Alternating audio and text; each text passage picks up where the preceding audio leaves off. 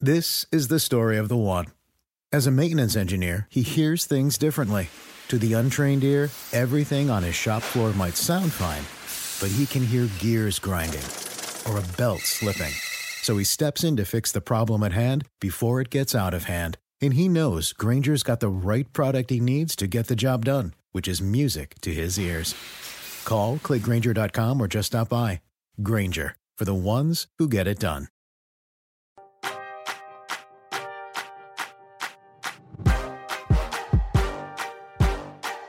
Hey everyone, Matt Straub here, welcoming you to the Roto World Fantasy Basketball Podcast. Very excited to say opening day is upon us, and we are here to get you and your fake basketball teams ready for it. We're going to look ahead to the opening night games, we're going to talk through some lineup decisions, and take an early look at the waiver wire. Joining me now, Mike Gallagher and Ryan Kanaus. Guys, what's going on? Not much, man. NBA's finally here. Woo! Yeah, we're ready. Two-game Tuesday, followed up by Mike and I will be covering 11 games, I believe, on Wednesday, so we're about to get into it. Man, that comes at you fast. That's a life comes at you fast situation, that 11-game Wednesday. We will be up probably till, 5, 6 in the morning, it feels like, Ryan? It'll be a late night. We'll have to hit probably, 7 players for each team, so it's going to be a busy one. All right, well, let's live in the now. Let's start light. Let's warm up with this two-game Tuesday, as you said, Ryan. We're going to preview these games from a fantasy perspective, starting with Philly, Boston. Guys, I want to start with Ben Simmons. He obviously went really high in drafts, ADP of 15 on Yahoo.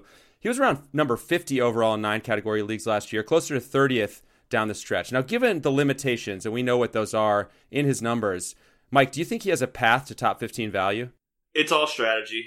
If you draft him, and the only instance I could see myself drafting him is if I pick last in a round or second and last in a round or something like that, building him with Andre Drummond. Or even if you pick LeBron James on the way out and then on the way back, you compare him with them, and then you pretty much have to punt him for free throw if you're going to take him in the second round. And if you do take the impact of the punt, he was a number 9 player last year if you take free throw percentage out of it. So, yeah, building that way, or even with pairing with Giannis, some guys, those two guys, and then Drummond are really not valuable in that area. So I think he's going to be fine. He's going to be really good in points leagues. Just it all depends how you build your roster. You do not pair him with Harden. Do not pair him with Dame. Don't pair him like, oh, maybe I can offset this. You can't. He was the second worst player for free throw percentage last year, hence the number 50 value. So I'm pretty sure Ryan will agree with most of that. Anything you want to add? Yeah, no. I mean, it's you have to punt. I don't see paying for his ceiling as a top 15 guy, for instance, because as Mike said, you are punting then. So it reduces your flexibility going forward to such an extent. I'm really not into it. I did take him in a recent draft that I was co-managing with Jared, and Simmons fell down to us at, so we took Karl Anthony Towns, number 4 overall. He fell down to us at number 21, and we decided, hey, let's pivot to a punt free throw build. Towns is a very good free throw shooting big man, but it's not one of his primary, it's not a Harden-esque sort of you can't punt free throws if you take him.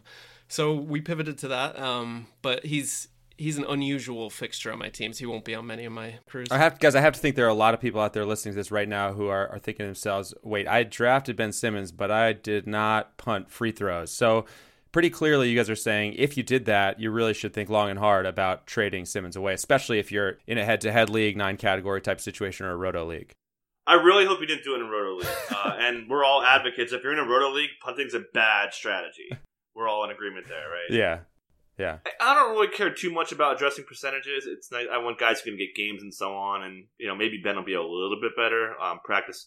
That was really the focus. Him and Markelle Fultz, their entire offseason was, hey, we want to get shots at the line, shots overall shooting. Even Ben Simmons said, this is the first time in my entire life I spent an offseason working on shooting because he didn't have to. He just would get whatever at the rim shot he wanted. So I think he'll be not as bad, but he was terrible, so he doesn't know where to go but up. And Mike, you just brought up one of the guys I want to talk about next, Markelle Fultz. Obviously, he had some flashes during preseason, but did he do enough to convince you guys he's going to be a useful fantasy option? Not even close for me. I'll just jump in. I don't like it. They're going to be starting him in the first half of games. J.J. Redick's going to start the second half. Brett Brown's made very clear they want him to have the ball in his hands. They want to develop some chemistry with Ben Simmons, but I don't see it. Ben Simmons still isn't shooting three-pointers. I think 0 attempts in the preseason. Markelle Fultz was very hesitant this preseason. He had one game where he was 1 of 4. In the other 3 games combined, he was 0 of 1 from deep. So he's not comfortable with that shot. He barely got to the free throw line, probably because he doesn't want to go there. So he's being hesitant attacking the rim. The chemistry between him and Simmons is obviously just a huge question mark. So this is kind of like a pilot program to see if they can play along with each other. Yeah, and his, effective field goal percentage was actually worse with Simmons off the court, but even with him last year, it was 40% effective field goal percentage. Very inefficient, doesn't hit threes. I want nothing to do with it. Yeah, I'd probably take it a step further. I don't get, and I know Tommy Beer's our guy, and we have probably like 5 or 6 guys we are vehemently against. This is one of them. I'm not touching Fultz. And just to plug my column coming out today, I'm doing kind of an Evan Silva matchups for NBA. I'm trying it out. And I got a lot of stats here on Fultz. So the big headline here is this whole Markelle Fultz, Ben Simmons, Joel Embiid, Rocco, and the homie Dario. With Fultz, that lineup wasn't used period last year. Markelle Fultz played 253 minutes in the regular season, 23 in the playoffs. So pretty decent sample. And again, not used at all. Fultz, as Ryan kind of hinted at this, Fultz played 51 minutes next to Ben Simmons. They had a minus 6.5 net rating. He scored all right. Like, again, the volume was kind of there, but he had nothing else. 1.4 boards, 2.8 dimes, and 0.7 steals per 36. He's not even getting to 36 minutes or even maybe even half that, which I'll get to. And he wasn't good in the preseason, man. He came in as a, 23rd percentile scorer. Usually you see guys that have high transition buckets. You think that they're going to be pretty good overall. 39% of his shots were in transition, and he's still that bad. Last year, too, high-volume transition. Still horrible. He was 3rd percentile as a transition player last year. So I just don't get it, man. Like, J.J. Redick's going to be, quote, lighting the bottle from Brett Brown, and J.J. Redick's going to close games. I don't know how they're at this stage in the game where they're going to feel comfortable putting Fultz in there. So I don't see how he gets to more than 20 minutes consistently over the next month and a half or so. So I'm completely off Fultz. My final footnote on Fultz is that he had an assist-to-turnover ratio of 1-to-1 during the preseason. Guys, the only even remotely optimistic slant I can offer is, maybe there's some universe where in a deeper league he's offering you some low-level combo of points, assists, and maybe defensive stats because he was blocking some shots in preseason. I remember one really impressive block. So maybe there's a blueprint to deep league value there, but that's about as optimistic as I can get. He's going around 100 pretty much. Draft in, draft out, I think, from what I've seen. And that's way too high. Like, I wouldn't draft him at, 200. I don't know. Even in points leagues, I'm avoiding him. But you're right. If he's going 100 in Roto, that makes no sense to me. Well, guys, basketball season is here, and if you aren't necessarily thrilled with the teams that you drafted, or if you just want to get into some more drafts, go to draft.com. Use the promo code RW and play for free. You can do snake drafts with anywhere from 2 to 12 players. On average, these things take less than 10 minutes to complete, so you can have a new team really quickly. Again, that's draft.com. Use the promo code RW. All right, guys, the last name I want to hit real quick on the Sixers is one we're all very familiar with, Joel Embiid. And the question here is, he's another guy going super high in drafts, but do you see him as a guy who's likely to return first-round value? And I'm talking games played, too. I think it's possible. Unlike Mr. Fultz, he looks great in the preseason. Has an NBA high 36 usage rate. His true shooting is just a shade under 60. Plenty of post-ups. He just looks awesome. His per 36 preseason stats, 34 points, 13 boards, 1.5 steals, 0.7 blocks, 0.7 trays. So, I think he's got a real good shot at flirting with 30 points. I think per game standpoint, I think saying he's going to be a top 5 player is not a stretch at all. Again, that's the thing. We got to worry about all the injuries, so... I had a Twitter follower ask me if you should take him at 10. I said no, just because I would much rather have Dame, PG, or Depot, for instance. But if you trust the process and you take him at 9, 10, 11, 12, I'm not going to really say that's a bad pick. I think the upside's definitely there for a position that could be hard to draft, especially if you're in an ESPN where they're not giving out position eligibility in Yahoo like they do like candy or something. So it's tough. I was in a two-center draft last night on ESPN, and I was struggling late to get my two centers. I fully think he could be first round, especially an 8-cat. Obviously, he ranked 6th in the league for turnovers last year at 3.7, so you got to take that into consideration in 9-cat, or if you're in a points league that heavily punishes turnovers. But he's one reason I'm not afraid of being in the turn of snake drafts this year. If I can come away with some combination of Dame, Oladipo, PG, and or Embiid, 2 of those 4, I'm sitting pretty. So I love him. I think, as Mike said, he could possibly flirt with 30. That's ambitious, but he could easily get 25 and 10, 2 blocks, hit a 3 per game, probably 3 assists. And the names of people who have done that, no one's ever done it with the 3-pointers, but bigs throughout history have hit 25, 10, and 2 are like David Robinson, Shaq, Kareem, Hakeem. AD's done it twice, I think, Patrick Ewing and Bob McAdoo. So if you're getting someone in that company, I think you're doing pretty well at the turn. All right, looking at the Boston side of things, guys, Kyrie Irving, Gordon Hayward, both obviously coming back from pretty major injury issues. Ryan, who's the bigger season-long concern for you out of those two guys? It's got to be Gordon Hayward, because Kyrie's had, obviously, career-long injury issues. You look at his DMPs over the years. One reason I'm avoiding him. I know Mike's in the same boat. I'm not sure where you come down on this, Matt. But Hayward's coming off major surgery. He's already on a minute limit. Brad Stevens just said he's only going to be playing 25 to 30 minutes for the first few weeks, but who knows how long that'll last. Will he play in back-to-backs? That's kind of yet to be seen. He was a top 40 guy when he was in Utah, getting 34 minutes a game with unlimited usage. But with Boston, I don't know. They have plenty of depth. They're going to be cautious with him. So, yeah, Hayward worries me too much. You know, it's funny. I actually... I'm probably less worried about Hayward in the long run than I am about Kyrie, just because Kyrie has had those knee situations that really do seem chronic. Hayward obviously had the gruesome injury, but, you know, we saw that with Paul George. He's fine. Hayward could kind of duplicate that and eventually be fine. Early season, I see the concerns. Long term for this season, I'm actually not that worried about Hayward, although I didn't end up drafting either guy. Did you, Mike? I refuse. I am very vocal about my hatred for Kyrie Irving, the fantasy value guy. Love him in real life, although I do think the earth is round. Kyrie has conceded that. Finally. Yeah.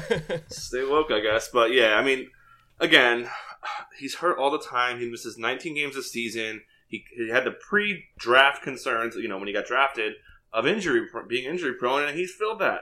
I just don't get it. I see people take him in the second round. I'm like, yo, how are you taking him over Kemba? How are you taking him over these guys? And, I mean, I get the upside. It's not like he doesn't have Anthony Davis upside. Some people are like, oh, yeah, AD. No, AD was number one with a bullet. He, like, doubled everyone's value except for, like, 3 people in the second half. Kyrie was just 14th per game last year. So if that's his ceiling, throwing in Gordon Hayward, throwing in another year of growth from Jason Tatum, like, I just don't see how you're going to be happy drafting him at, like, 25. Like I said, I wouldn't even take him at 48 or last pick in the fourth round. I still wouldn't take him. I just probably one of my most emphatic, I refuse to draft guys. And Mike, you just led me to the next guy I want to talk about, Jason Tatum. He was top 60, right around top 69 category leagues last year. He's going top 50-ish this year. Quiet preseason, and I don't think we put too much into that. But how high do you guys put his ceiling? Ryan, let's start with you. I think he's got to be top 40 ceiling. This year, I'm not super thrilled just because of the depth of the Celtics, but I still see... You know, he should be going inside the top 50. He's just got all the tools, you know, efficient scorer, hits threes, gets defensive stats, and he's still 20 years old, so we have no idea what he's going to be capable of, so, yeah. Yeah, very much like young Kawhi, right? Not going to really wow you offensively, but he's going to do a little bit of everything, just a great free throw shooter. I expect that to rise as well. Only went to the line 3.2 times. I think he'll get closer to 5 or 6. They talked about his post-up game growth, worked with Kobe Bryant in the offseason. And yeah, I mean, his efficiency went up even more post-break. He shot 48% post-break last year. So I don't know. I mean, he's awesome. It's just, again, the ceilings are concerned here. So maybe if Kyrie gets hurt or Hayward can't play or whatever it is, he's going to need something to kind of justify taking him in fourth. But I don't hate it. Again, I mean, this guy, to do as well as he did last year for a guy who wasn't supposed to be this good this soon, I'm kind of on board. I don't draft him. I'm drafting other guys. I've yet to take him in pretty much any draft I've done. But, yeah, I'm definitely excited to see what he does. Like, I would take him over Kyrie. He's #1 Celtic on my board pretty much easily, actually. That's probably a hot take. I would say, I was just thinking that's Virgin on hot take territory, but I like it. Well, it's all tied into my Kyrie thing. If Kyrie plays 80 games this year, I'm going to look terrible. But hey, hot takes are fine here. We don't frown on a hot take or two. Nah. All right, guys, let's head over to the late game. OKC, Golden State. Obviously, the first name we got to quickly hit, Russell Westbrook. And let's, you know, the opener, whatever happens in the opener, any concerns about him long-term this season coming off that knee surgery? Yes. This is forthright knee surgery. This guy is, we talk about career arcs all the time. This guy needs his athleticism. He does not have a jump shot still. He's not going to have a jump shot still. Hit mixes and his free throw percentage fell off big time last year. If you drafted him in a 9-cat last year, you regretted it. I guarantee it. He was not good. I had him in one league, and I'll never draft him again, unless it's a points league. But, yeah, I mean, you got to be concerned. I mean, they're going to have to manage him, right, to get a – they went into the offseason thinking he was okay, and then it's almost like a panic. Like, hey, he needs to get his knee scoped here. I feel like that they're going to be cautious, really, at any opportunity. And, I mean, if you want to be conspiracy theory-esque, I mean, maybe that's why they wanted Schroeder. I don't know. Maybe. I don't know. But, yeah, because, I mean, that Schroeder pickup looks a lot better now. Mike, you know what else we welcome other than hot takes? Conspiracy theories. Those are very much welcome, so keep them coming. Right. Ryan, you staying away from Westbrook too?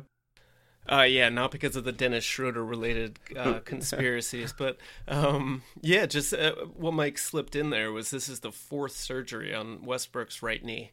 So this is a guy, he's only missed 5 games in the past 3 seasons. We've seen him be an absolute Iron Man before. Obviously, he's bounced back from 3 previous knee surgeries, plus PRP treatment last year. But the mileage is piling up. I mean, he plays a ton of minutes, a lot of games, 4 knee surgeries, heading into his age 30 season. I don't love it. So if you're getting him, you know, if he's sliding into the mid-late second round, sure, maybe that makes sense, but nope, not for me. I wouldn't take him in the first pick, third round. Well, it depends too. I mean, obviously, points league versus an 8-cat, he's much better than 9-cat. Yeah. So there's a bunch of factors there. But yeah, points leagues, I would take him in the second round for sure. I think 9 category is really where Westbrook becomes tough to handle, and he does have stretches where he just goes off and erases the percentage issues and the turnovers, but he's not going to do it for the whole season. You know, he's had like a killer second half a couple years ago, and he'll have those stretches where, yeah, he's putting up top 10 value, but over the course of the season, he's not quite going to get there because of the percentages and turnovers. Quickly looking at the other guys on OKC, obviously, Paul George, Steven Adams, those are kind of the locked and loaded fantasy options. Do you guys see anyone else emerging as fantasy relevant outside the top 3? Ryan, maybe like a Jeremy Grant, Schroeder, who we mentioned, Nerlens Noel, anyone else? Preseason sensation, Hamidou Diallo, anyone? Man, I am off OKC. You got one of the highest usage players in the league in Westbrook. Paul George is set up for a great season. Steven Adams rock solid, but you said it. Outside of that, I'm not interested. I know some of the Rotoworld Hoops crew's been into Jeremy Grant as a shot blocker. I don't really like him. Schroeder. OKC is so thin that maybe he gets enough minutes and maybe he plays alongside Westbrook enough to have some value, but even as a sort of unfettered playing time situation with the Hawks, he still was barely top, I think maybe top 80.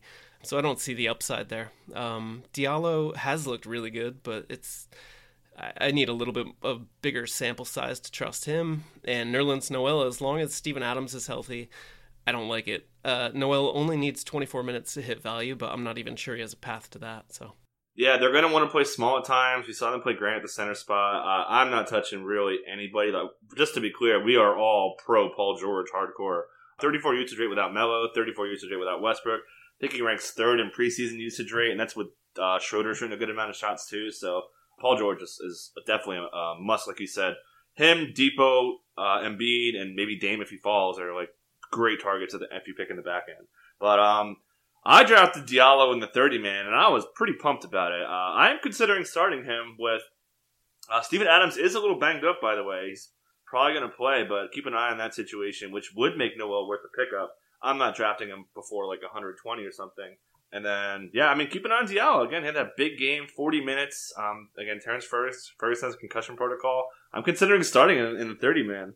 So maybe a super sneaky DFS play tomorrow, or today, excuse me. I blew it because he was on in my queue in that same 30-man draft for a long time, and it was one of those situations where I started to doubt myself just because other people weren't drafting him. I don't know if your logic ever gets that ridiculous where you're like, well, if no one else is drafting him, he must, you know, no one else is buying it, so I'm not going to buy it. And, yeah, that makes me think I should have done it. Oh, well. Are you on – I mean, he looked really good. He looked great in Summer League, too. So I think he has a path for minutes here. He has length. He's extremely bouncy. Cut pretty well on plays when he was away from the ball. Shot way better than we thought. We thought he had no jumper, but looked pretty good out there, man. So deep league, like maybe 18-20 teamer. Yeah. But yeah, keep an eye on him. Yeah, definitely. Now, looking at the Warriors, guys, I don't know if you guys, where you guys land on this, but I basically set up my rankings so that I wasn't going to end up with any Warriors. Maybe one of the sort of reserve guys, but I wasn't trying to draft Curry, Draymond, Durant, basically just because last year just provided the blueprint for me where they just don't care enough about the regular season to help our fantasy teams win a title. That's where I'm at. Are you guys buying that strategy? Ryan, where are you at with that? Yeah, I'm fully on board. And Steph and Durant aren't really falling outside of the top 8, which makes them even less interesting to me. I get taking them there, the per-game production, but as you said, the risk of DMPs down the stretch, it might be a little bit exaggerated, but if you even miss one or two games in a critical head-to-head situation, that's crippling from your number one pick. So different story in Roto. You know, if you've got an 82-game season, position limits, you don't really have to worry so much about that late-season rest. So different situation there, but in head-to-head, which is typically what I play, yeah, I'm not going anywhere near Stephen Durant. I've got DeMarcus Cousins. If he falls into the 120 range, I'll probably take him. I think the risk-reward is worth it there, but Draymond's already limping a little bit. He's got a little bit of a minute limit heading into the season, so... And Clay's value is tethered so much to three-pointers, which you can find in late rounds. Not a lot of guys I'm targeting. Yeah, I'm anywhere close to where Draymond and Clay go. When it comes to Steph and KD, I'm pretty much grabbing Jokic and Dame.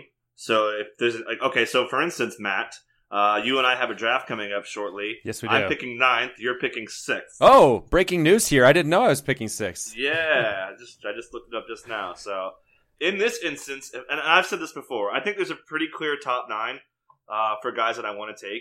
That being, out of order, Harden, AD, Kat, LeBron, KD, Dame, Jokic, and Curry. So if I'm picking 9, I'm taking one of those guys. And if it happens to be Curry at 9, sure. Or if it happens to be KD at 9, sure. But again, they're pretty much 8 and 9 of that group. So yeah, I'm down. It's just they have a great late schedule. They go 5-4, so it's we don't count the last week, so it's still pretty good. Their late schedule almost offsets the late rest. So I would have said they've been 12-15 or so, but with the late season strong schedule, it kind of negates it just a smidge. Yeah, I can see it. I mean, I can see it more, I guess, for honestly, maybe Draymond is the one I feel like is the worst risk-reward situation out of all of them. And we have 2 IR spots in this league too, so if Buggy's there at 95 and I feel comfortable with my team starting, then I'll take him. Okay, yeah, I was going to ask you guys about Boogie because he went 93rd in the aforementioned 30 deep league. Again, for me, I just feel like I can get a valuable contributor right away there, but you could convince me. I can see why people would want to do that. Ryan, are you going anywhere near Boogie in your drafts? Yeah, if he falls outside of 100, I think I'm into it. Like I said, around 120 has usually been my sweet spot for him. A lot depends on whether or not you have an IR spot. But, yeah, not aggressively attacking him, I guess, just because the Warriors are going to play it safe. Damian Jones has looked very good as a starting center. They've got Jordan Bell, so there's enough depth there that they could play it safe with him. I should add too quick. I'm still in on Bell, and he goes late now because of this whole thing. I still think he's going to be sneaky. You think he's going to get enough minutes to make an impact? You think he can get 25 or so? I don't think he's going to get 25. I don't think he needs to get 25, to be honest. I think he's going to be really good defensively per minute. I don't think that 1.5 is out of the question. Phil could be good from the field, probably give you 6-7 boards in that time, maybe 8 or 9 points. That's going to be top 75 kind of value. So, again, especially if maybe when they start resting guys, they're going to rest guys. And even, too, that he has a late schedule that's really strong. So, twofold. He has a lot of games, and then a lot of those games, those guys are going to sit. So Jordan Bell could really be a kind of difference maker in fantasy playoffs. Has the slow start, because Bell, came in, and I think the entire crew was high on him over the summer, kind of cooled off, I have at least a little bit this preseason. Part of that due to how well Jones has played as starting center. So that doesn't give you pause at all? No, not particularly. I just think he fits what they want to do. I think that even Draymond dealing with this minor knee thing, that heightens the fact that they're going to rest him. So I think that there's several paths for Jordan Bell to produce. He's just a more talented player than Damian Jones is, and he just gives so much with switchability and the things that the Warriors are known to do. He just fits the Warrior way, quote unquote. So I'm not shying away too big time. And now you get him super cheap. All right, guys, let's move on to some lineup decisions. A lot of us obviously play in weekly leagues primarily. Of course, we get some daily leagues in there. Mike, the draft you mentioned coming up tonight, that's a daily league. But it's a kind of a different week because every team in the league has two or three games. So a two-game week isn't devastating, obviously, this week. With that said, and with kind of standard size leagues in mind, 10 to 12 team leagues, I'm going to hit you guys with some names. You tell me whether they're a start this week. You ready? Pau Gasol, 2 games. I'm starting him. I think with DeJounte injured, Derek White out, a lot of offense going to be running through Pau. I'm in. I am kind of in, but I have to be pretty thin to do it. Like you said, he's going to be the Begs benefit here with Rudy Gay slightly dinged up. Rudy Gay is going to have to play the 3, and DeMar is going to have to play the 4 a lot more than, the 2 more than we thought. So that's going to open up a lot of 2 big lineups with Aldridge, Gasol, and Jakob Poeltl. So I'm into it. Like, I think over those 2 games per game, he could be like top 100, but I'm not like plugging him in. So I don't know. Sticking with the Spurs, Patty Mills, 2 games, yay or nay? I'm going to say nay. No thanks. Yeah, just cap ceiling. It's not fun for me. I don't like the guys who I know they're not going to produce top 50 value, so, which is the same reason Gasol. Like, I know Gasol's not going to be like, I don't think he's going to hang a big line, so it's kind of just like too boring. Mike, we'll get into some intrigue for you on this list in a minute, Mike. Patty Mills definitely was not for you. No. Jakob Poeltl, 2 games, in or out? I'm kind of in. I'm more in on him than I am on Gasol. Again, I think he's going to benefit from guys being hurt. You got to be pretty. I mean, I feel like you got to have a better option, though, right? I'm the opposite. Even all these guys. I'd rather have Pau than Jakob. Higher floor, yeah. I'd rather wait to see how Poeltl's role develops. He was kind of slow this preseason, admitted that there's a learning curve, so I'll wait on him. Okay, moving on to some guys who you may be more likely to start with. Start with the Grizzlies, who also play 2 games. Kyle Anderson, kind of a popular sleeper this year. Are you in week 1? I'm in, just because he hasn't done anything this preseason to make me think that he'll immediately produce, but I think the upside is there. I do see him as being a mid-round guy this year, so I think he'll figure it out sooner rather than later, so I'd plug him in. I'm a little more out than I thought I was going to be, and that's just injury-related. I don't feel comfortable starting a guy on a new team. May have not learned all he wanted to learn from the coach that pretty much has mostly the same roster, except for, Jaren Jackson Jr., who we'll talk about, but there's a lot that could go wrong here, being on a new team and being hurt. So I love Kyle Anderson. I drafted him in a lot of leagues, but I am tempering my expectations week 1. Ryan, I think you just did some Jedi stuff there. You said I'm in because he didn't do anything to make me think he's going to produce this preseason. Not because, despite. Oh, okay. Okay, that works. All right, now Jaren Jackson Jr., 2 games, in or out? I'm more comfortable starting him now. We know that Jermichael Green's expected to play with a shoulder injury, but again, a lot of things can go wrong with the injury. Jermichael Green wasn't exactly a fast healer either, so he plays 2 positions as well. So of all these names we've said, I think Jaren Jackson would rank first on guys I want to start. Yeah, I'll plug JJJ in there. He's had his issues this preseason. I think in the final game he started, scored 16 points on 9 shot attempts, I think. Looked great. Didn't do anything else across the stat board, but just the upside's too high. I want to see what he can do. Okay, 5 more names to get to here. And a name I want you guys to tell me, and maybe compare to Jaren Jackson Jr., Wendell Carter Jr. Out of those 2, again, 2 games for Carter Jr., who would you start? I'll go Carter Jr. Fully agree. It sounds like he's going to start. Feels comfortable in that first string offense. They've said, we've seen Jabari Parker pretty much complain. Robin Lopez just looks like he's wasting minutes out there. So I think Wendell Carter Jr. has a way higher floor than JJJ does. Expected to score more as well. I'm big in on him. So, yeah, I would start him. Again, of all these names we said, he's the number 1 that we mentioned.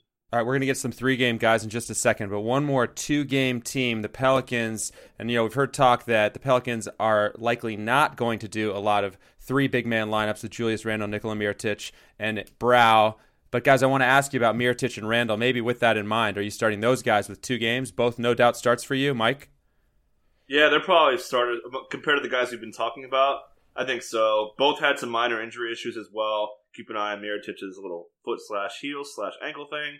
And then Randle with a minor back thing off a fall, which isn't nearly as severe. So I'd put Randle, of all the guys we said, I'd probably put Randle 1, Mirotic 2, Wendell Carter 3, and then all the way on down.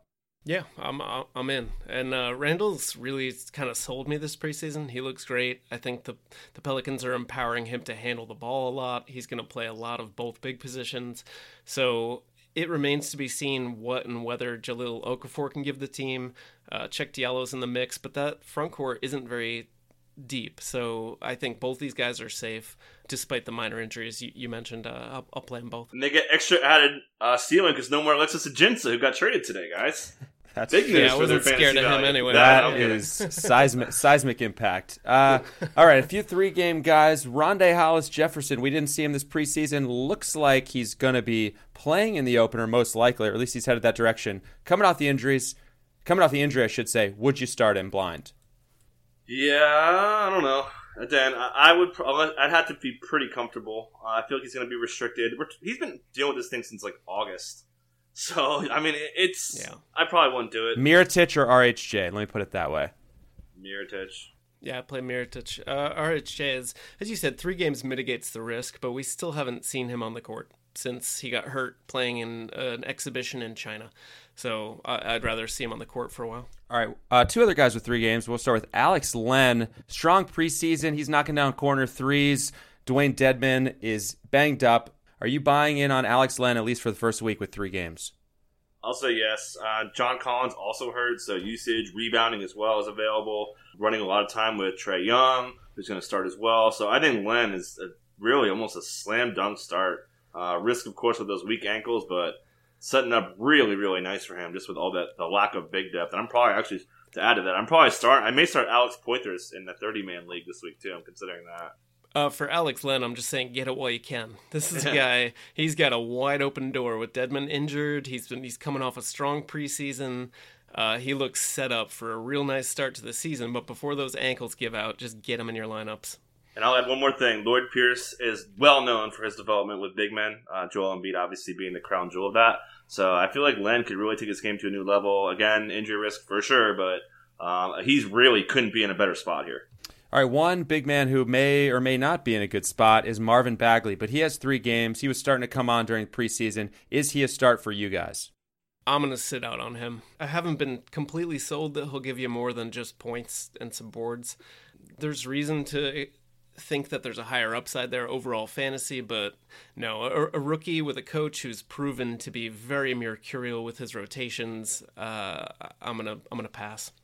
Yeah, it depends. Maybe if you think you're going to lose and you want some ceiling, go for it. But we do not know what's up with this Kings rotation yet at all. So if you feel like you're going to start someone who's comfortable, and Bagley, pretty much if you count Summer League and preseason, his good game percentage is like 10%. He's had like 2 good games in big. First Sacramento game was good, and then that last preseason game was good. Other than that, it's been bad. So, I can't do it. For a guy who's going to be counting on scoring, he hasn't been good enough. So it's just super risky. All right, fellas, we're going to take a quick early waiver wire look here. These are all players who are owned in 30% or less of Yahoo leagues. I'm going to rattle these names off. You guys rank your top 3. You ready? Here are the names. Harry Giles, Sedi Osman, Avery Bradley, Al-Farouq Aminu, Shai Gilgeous-Alexander, Trey Burke, Trey Lyles, Jordan Clarkson, Willy Hernangomez. What are your top 3 out of that group? I can repeat them if needed. I'll go first, and I think I'm going to take Shai Gilgeous-Alexander just for sheer upside. He's looked really good this preseason. Steals are there. Assists are there. I think the Clippers are going to do something to clear out that backcourt. I don't see Pat Beverly finishing the year in a Clippers uniform. Avery Bradley's is still a huge injury risk. There's plenty of daylight for him. Harry Giles I'll take. Just for sheer upside, I'm a little bit nervous about the quotes that they don't want to play him along with Marvin Bagley, but he's just looked too good to ignore. So out of this group, I think he's right up there. And again, I guess I got to go upside for the 3rd pick, and I'll go Willy Hernangomez. I think Cody Zeller's not a huge obstacle to minutes. I don't even expect Bismack Biyombo to be in the rotation. So those are my 3. I'm in complete agreement, except for one little detail. I would put Harry Giles ahead of Shai. Again, you look at how Harry Giles used it during the preseason. He's up there with the studs. He's up there with the Anthony Davises, not as high as Embiid, who led the league, but he is putting up star big usage rate numbers. His assists are kind of there. He had great steals numbers. They're going to play fast. They need people to handle the ball. I think guys are hurt with De'Aaron Fox being a little bit banged up. They just don't have any depth, and it may take a little bit, but it's week 1. Your team should be healthy. You want upside on your bench, so he fits the bill there. Shai Gilgeous-Alexander, again, kind of the same thing. Ryan hit the points. He's basically like a younger, not quite as much upside as Terry Rozier. He's playing behind a guy who maybe they played him in a two-point guard starting lineup. So they're willing to play him as shooting guard, much like Terry Rozier. Again, Pat Beverly can't stay healthy. They're going to want to play him later. He looked phenomenal in Vegas, just as good in the preseason. Completely looks ready. He was supposed to be raw guy, much like Jason Tatum. He just looks like he's ready to go right away. And he's going to probably carve out 22 minutes before we get to Halloween, really. He looks awesome. And then, yeah, Willie Hernangomez. So we may be gun-shy for Willie because of one reason. We were in this spot last year. Like, oh my God, great permanent upside. He's Boban. He's Boban's Spanish son.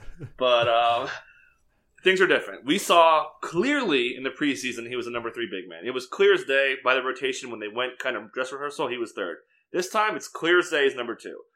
Cody Zeller's not going to play 30 minutes. So I think worst case, you're getting 20 minutes of Hernangomez. He should be with semi-low usage guys except for Malik Monk.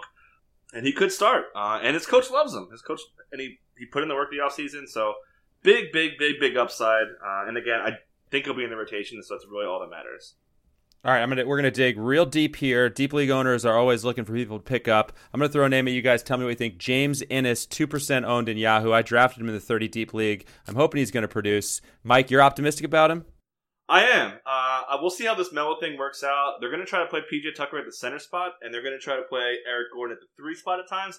That's the concern. So if they don't play Eric Gordon at big minutes at the 3, I think there could be an opportunity there. We saw Trevor Ariza really thrive as kind of the starting 3. Obviously, when he hit shots, he does not at times. But he had great steals numbers in the preseason. D'Antoni wants him to shoot twice as many threes as he's taken earlier in his career. So basically, you know, Ariza, I wouldn't even call him Ariza light. Like, is there anything between light? There is no Ariza light. So no, that beverage is not made. Yeah. He's basically like, the Pepsi to Trevor Ariza's Coke, I guess. Okay, I'll call him the RC Cola at best. There you go. If we're going with this, I don't see him hitting what Ariza did. He's a 3 and D. Yeah, no, I got you. But he's a 3 and D guy. I see him maybe hitting 1.5 threes a game, 5 boards.